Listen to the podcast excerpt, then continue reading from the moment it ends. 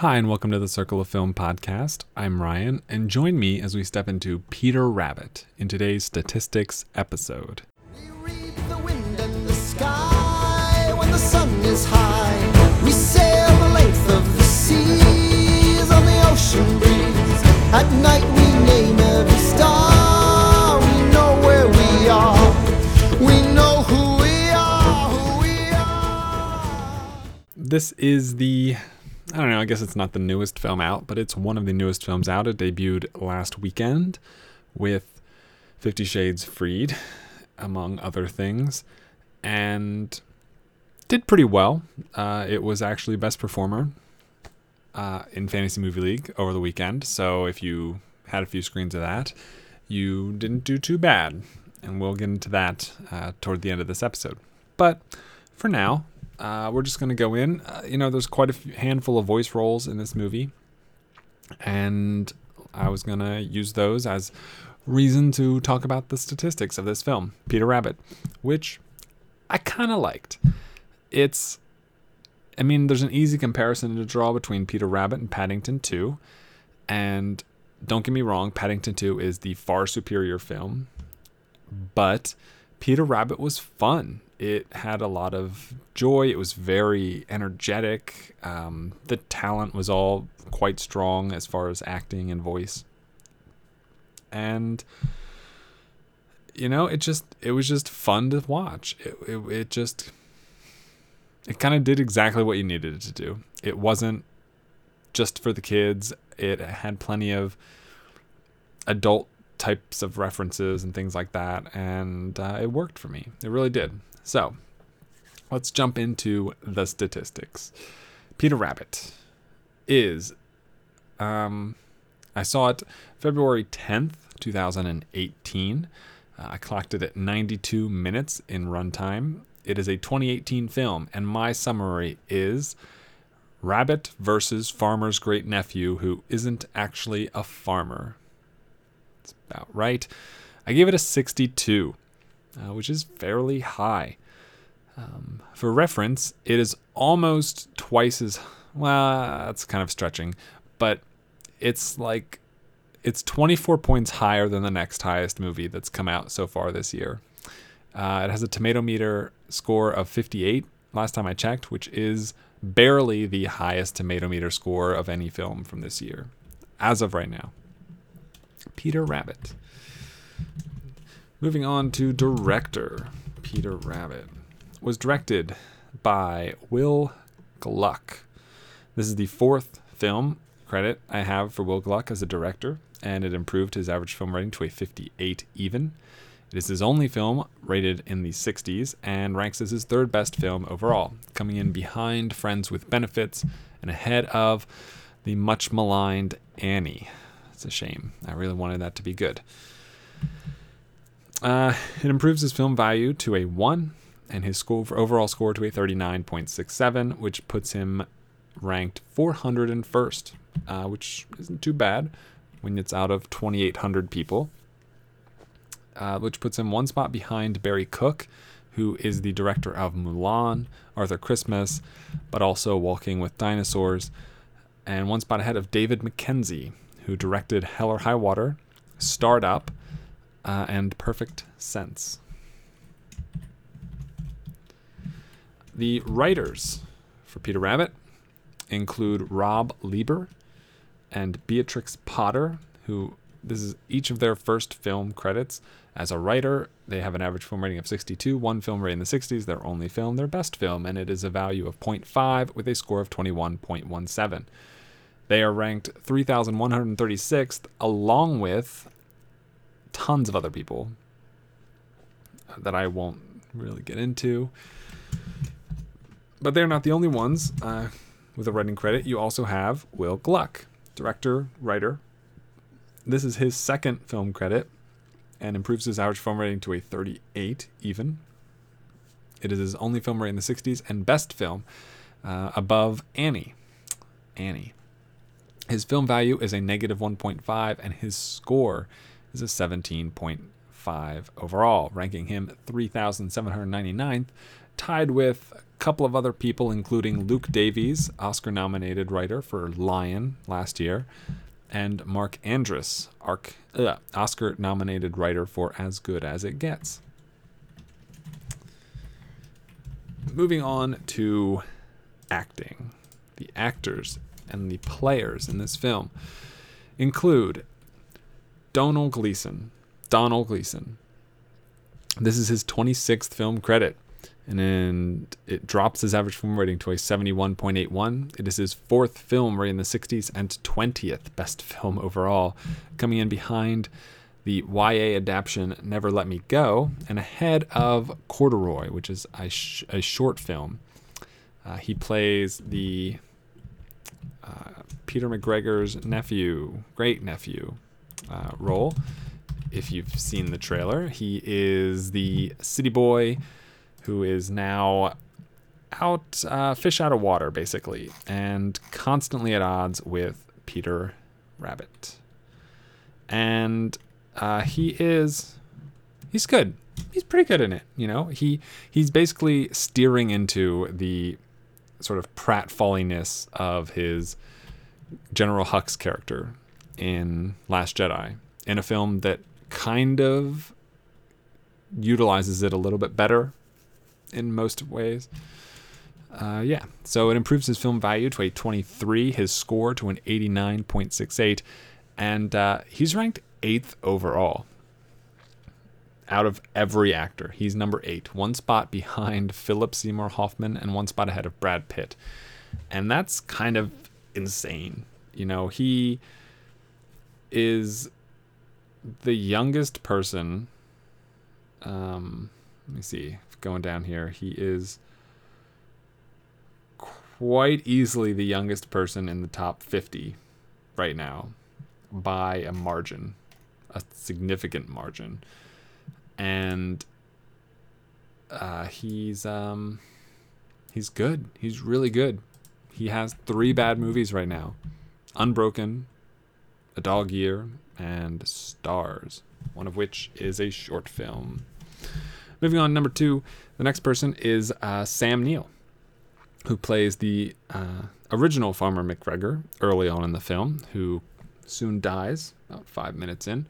Uh, this is his 19th film credit, and it drops his average film rating to a 64.37. It is his only film rated in the 60s and 11th best film overall, behind A Cry in the Dark and ahead of Escape Plan. It improves his film value to a 9 and his score to a 67.24, which ranks him 238th, one spot behind James Garner and one spot ahead of Jeremy Davies.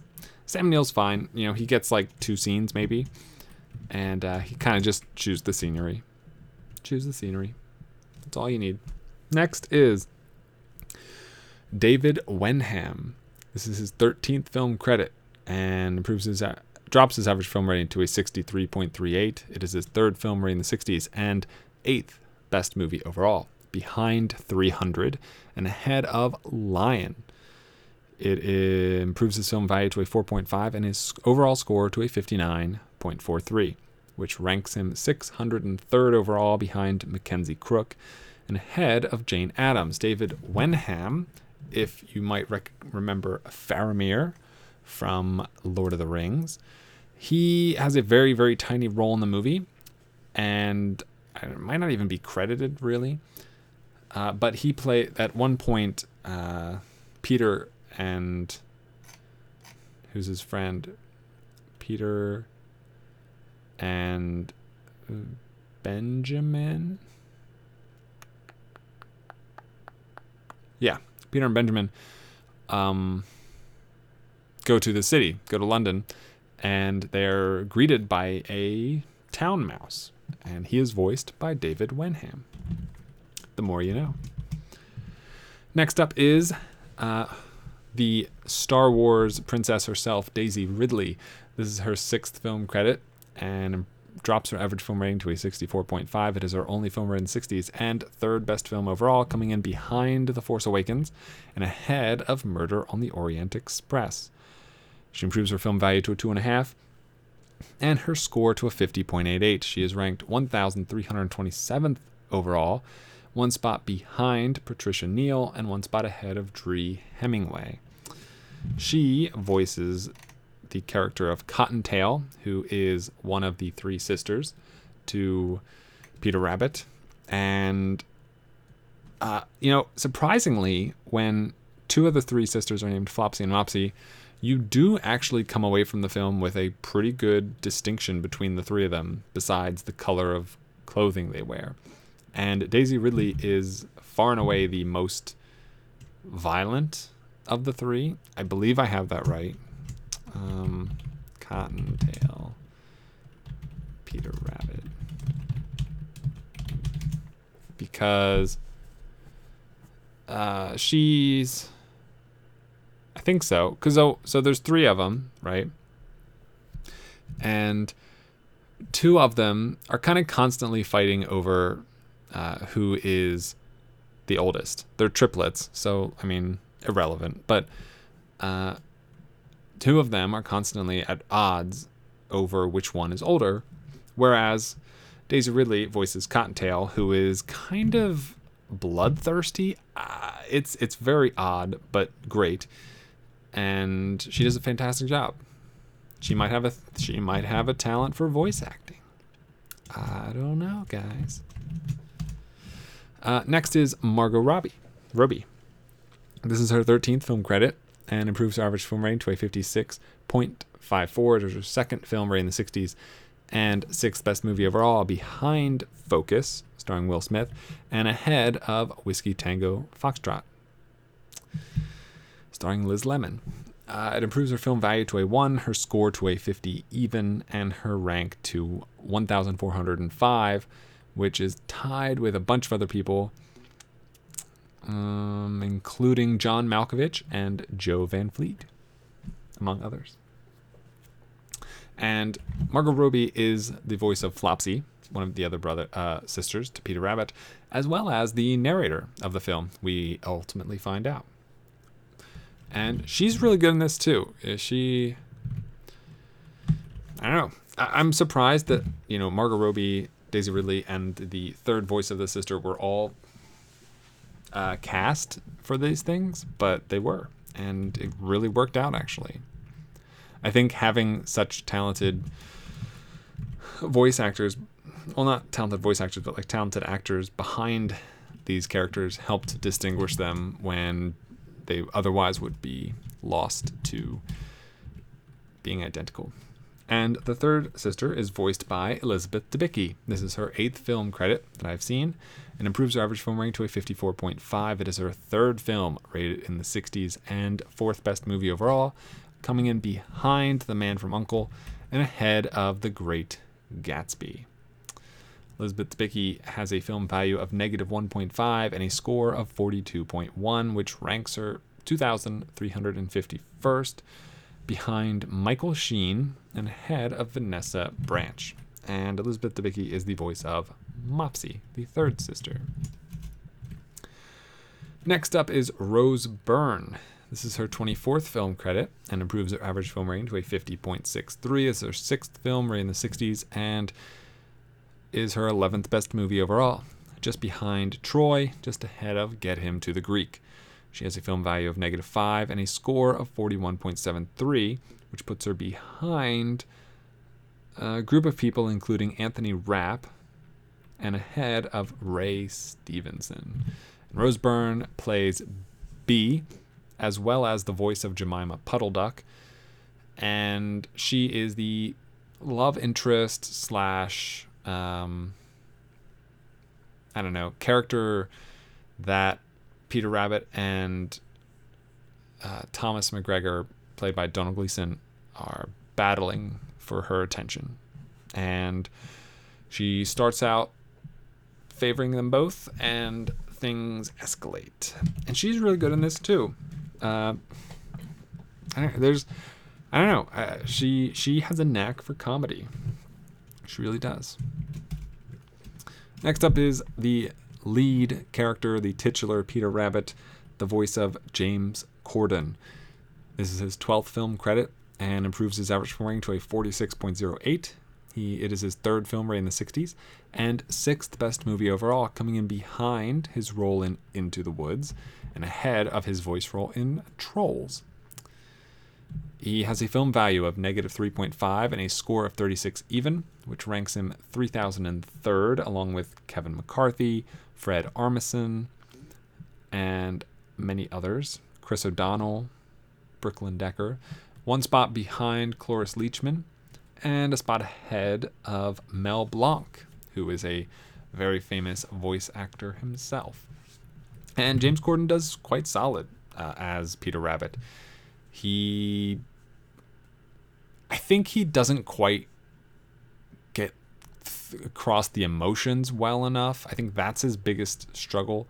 He kind of feels like almost tone deaf uh, or, or emotionally tone deaf in a sense, which isn't the worst. I mean, Peter Rabbit isn't really a particularly sympathetic character most of the time, but every once in a while where I thought he should have been hitting a little bit more of a, a dour or downbeat, he just he didn't quite get there for me. Didn't quite get there for me. And that's it. Uh, now there were definitely other people in this movie, including the voice of Sia, who is not currently on the spreadsheet. Um, Marianne Jean Baptiste, who is also not currently on the spreadsheet, but they could be at some point. They just aren't right now. Those are the actors of the film. Uh, moving on to genre. Peter Rabbit, rated 62, coming out in 2018, is an adventure film, improving the average rating of adventure films to 53.6. It is a comedy, improving the average rating of comedies to 54.96. It is a fantasy film, improving the average rating of them to 54.45. It is a romance, improving the average rating of those to 57.31.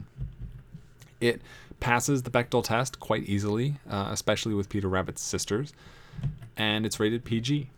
It does not factor into my top 300 or IMDb's top 250. Currently not nominated for any Academy Awards. I find it highly unlikely that it will be.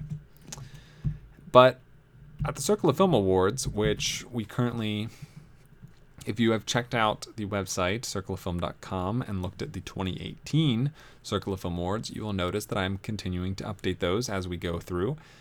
And uh, with only, what is it, 13? Yeah, 13 films seen from 2018, uh, 11 of them are nominated for something. And Peter Rabbit is nominated 16 times. So I'll go through these. It is nominated for Best Picture. It is nominated uh, Will Gluck for Best Director. Gleeson and Corden are both nominated for Best Lead. Um, uh, Daisy Ridley, Margot Robbie, eh, and Rose Byrne are all nominated for Best Supporting Actor. Uh, Gluck and Rob Lieber are both nominated for Best Screenplay. The uh, I Promise You and Small as Your Dreams are both nominated for Best Original Song. it is nominated for Best Score, Best Tactile Effects, Best Special Effects, and then three times for Best Scene uh, with the Dynamite Vegetable War scene, uh, the yoga scene, which, uh, yeah, the yoga scene, and finally the the yoga scene, um, there's like I think there's actually. I guess, I guess you'll if you've seen the movie, you'll know what I'm talking about. The yoga scene, uh, and then the, I believe it's the love montage that I'm referring to in my uh, shorthand here. Let me just double check that real quick. Love montage. Yes, the love montage which is also I think very very funny. So that's 16 nominations across across every single category. So all 10 categories it features in, uh, twice in lead, three times in supporting, twice in song, and three times in scene. Yeah, that's uh, that's how weak this year's been so far. Two and a half months in, and Peter Rabbit has twice as many nominations as Mad Max Fury Road, uh, for those of you playing at home, which had eight. and uh, would actually win eight of the 10 awards available, which is pretty staggering. So uh, I feel fine saying that now because not only is there a good chance Peter Rabbit doesn't uh, win any of these at the end of the year, there's a good chance it's not even on the list for any of these film uh, categories at the end of the year. So that's where that is. Moving on to the year statistics uh, as a whole, it is the 13th film I've seen that came out in 2018. It is the 200. Well, it's not, but I've now seen 241 films uh, in the calendar year of 2018. Uh, the films released in 2018 have an average rating of 22.77, substantially lower than any other year. The average tomato meter for these films is 34.62, which is also substantially lower. Um, as an adventure film, it is the second adventure film. It is the first comedy, second fantasy film, and third romance film. With a 3 on the Bechdel test, it is part of the 46.15% of films released this year that passed the Bechdel test. As a PG movie, it is the second PG movie I've seen this year. And uh, yeah, that's about it. That's that's Peter Rabbit. Like I said, it's enjoyable. It's not gonna, you know, it's not Paddington, but it's certainly better than many things out there. And uh, as far and for my money, it is the best 2018 film released yet. I fully expect that to change with the release of Black Panther, because Black Panther, even if it underwhelms me, is probably still going to be better than Peter Rabbit. So looking forward to that. Also looking forward to Early Man uh, not getting anywhere near the kind of buzz Black Panther is, nor that Peter Rabbit got, which I understand. But it's Aardman, uh, the makers of Chicken Run and Wallace and Gromit, and Shaun the Sheep, and I love those products, or I love those IPs, I love those films. So I'm really excited for Early Man and hoping to see that as well this weekend. So, all that being said. Uh, thank you for listening to the statist- uh, the actual statistics portion of today's episode. As we now move in to the Fantasy Movie League update. We sink into our seats right as they dimmed out all the lights. A technicolor world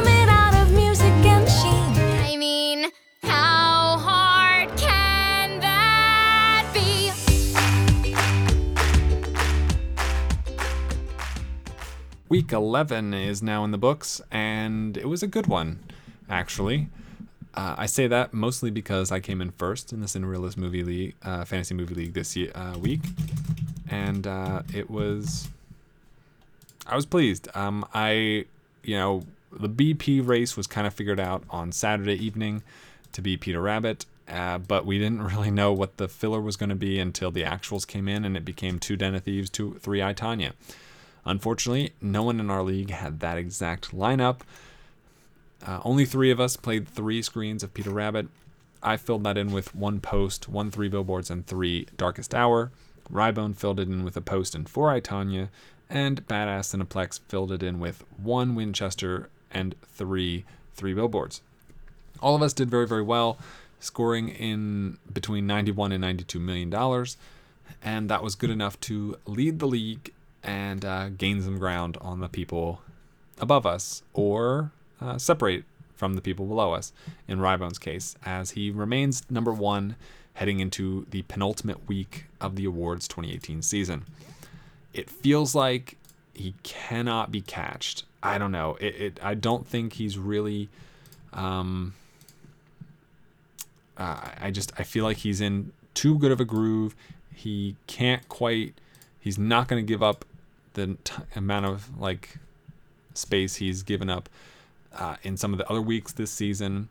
So, um, for example, in week one, he ceded about $11 million to the leader, that to the winner of week one, ceded about 18 million to the winners of week two, and uh, since then has really, you know, with the exception of week nine, has been pretty much on top of things. Uh, and to that point, he has a $23 million lead over Rahman, who's in second place. And that is, I say it's tough, but then you kind of look at this week. So kind of a landmark week. It is the first week with a four day split, that being for Black Panther across the four day weekend, President's Day weekend. So Friday's priced at $501, Saturday at 451, Sunday 348, and Monday at 220. Those are kind of the question marks right now is which day is best? Um, based on the current research vault percentages, over half of the people playing fantasy movie league right now have are playing Friday. That's interesting. Um, I, I you know, you got me. I- think all of them are well above the one hundred thousand uh, dollars per FML buck bonus bar, and uh, they're not the only things. Uh, there are two other new movies, Early Man and Samson, which again aren't super well known and don't aren't expected to do well, but they have such low bars to clear that they may be good options as well. And I think you're likely going to see your best performer come from one of the six new screens available to put on your Cineplex. Uh, but we'll see. I mean, preview numbers are kind of going to tell the tale this week, sort of. We'll see. Moving back to Cinerealist Movie League, Fantasy Movie League, um, despite such great weeks, despite such a good week for Rybone and uh, Plexi, Rahman even also came in with 88 million. Uh, no one is above 90% of a perfect season right now. Rybone leads the way with 89.92, and everyone sixth and above is at least at 82%. So we're all doing quite well, but um, no one is quite at that 90% level, and that is just such a tough, tough mark to bench to mark to hit. And week nine was what really killed everybody. Really was. Since then, it has been a struggle to get back up to that level. In other news, the BP race has gotten a little bit more exciting. Plexi pulls ahead with 34 BP screens this season. Uh, one spot ahead, one above Director's Cut um, at 33, Schaubin at 31, and Rybone at 30. The record held by Rybone currently is 38 best performers in a single season. We will see if that can be tied, maybe broken with two weeks to go. Certainly doable. Uh, with all those two weeks to go, Director's Cut, Schaubin, and Rybone all have three perfect cineplexes this season. If any of the three of them goes back to back in weeks 12 and 13, they will tie the record for most perfect cineplexes in one season. No, they won't. I'm sorry. I was thinking of weeks one. Uh, looking at weeks one, we'll we'll pivot over to there. Rybone has won three weeks this season. If he wins back to back weeks, he will tie the record for weeks one in a season at five, held by currently co champions Plexi and Keel Music. Uh, there is no chance for anybody to t- break the record of most perfect cineplexes in a season because that's held by Rybone with seven. So that's off the table. Um, yeah, man. Uh, that being said, uh, we do have so Rybone led the week, uh, led uh, led the league again at the end of this week, and that is the fifteenth week uh, in history that he has led our league, breaking his tie with Plexi, myself, to move alone into third place. Schaubin still holds the lead with 21 weeks in the lead, and Keel Music with 17 that is definitely if he's able to win this season it will likely also be win- leading next week. And that would put him tied with Keel Music not just in total weeks in the lead but also in seasons one uh, which would mean Keel Music only had that short-lived um, that short-lived uh, glory for one season before he was tied again. And it's certainly likely to happen a third time fourth time we'll see. Uh, I will say that with the addition of some new people to the league, there definitely is a much hotter, um, what's the word I want to use? Much more, uh, not sure what the word is. I can't think of it. There's a much higher level of um, vitriol. Is that the word I'm looking for? I'm going to look it up because I don't think it is. Not exactly. It's sort of like vitriol, but I don't know. It's a much heated. Is heat in the word? That's such a simple word. It's a much more heated battle at the top, I think, than it has been in recent years. Um, the more people in contention, you know, the more exciting things are. And I still wouldn't rule anybody in the top six out, especially with Black Panther.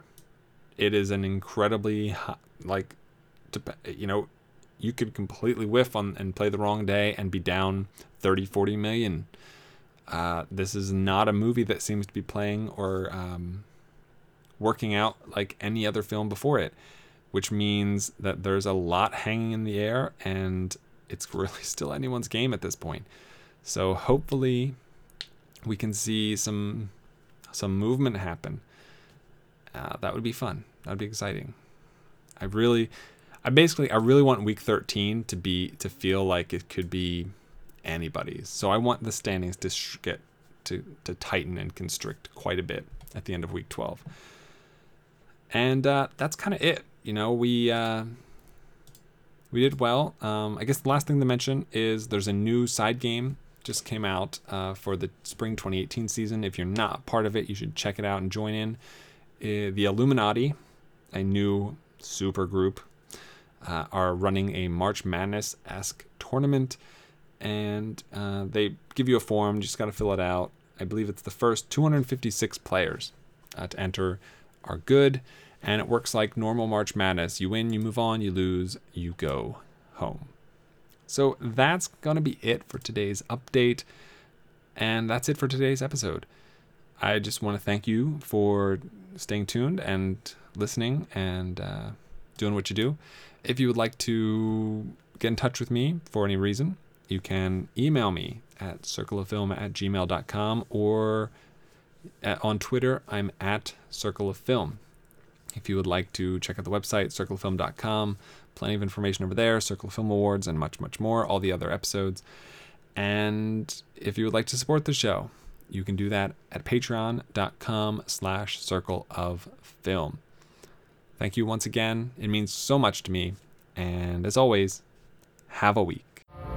So long, farewell, I'll be to say goodnight. I know she'll never leave me, even as she fades.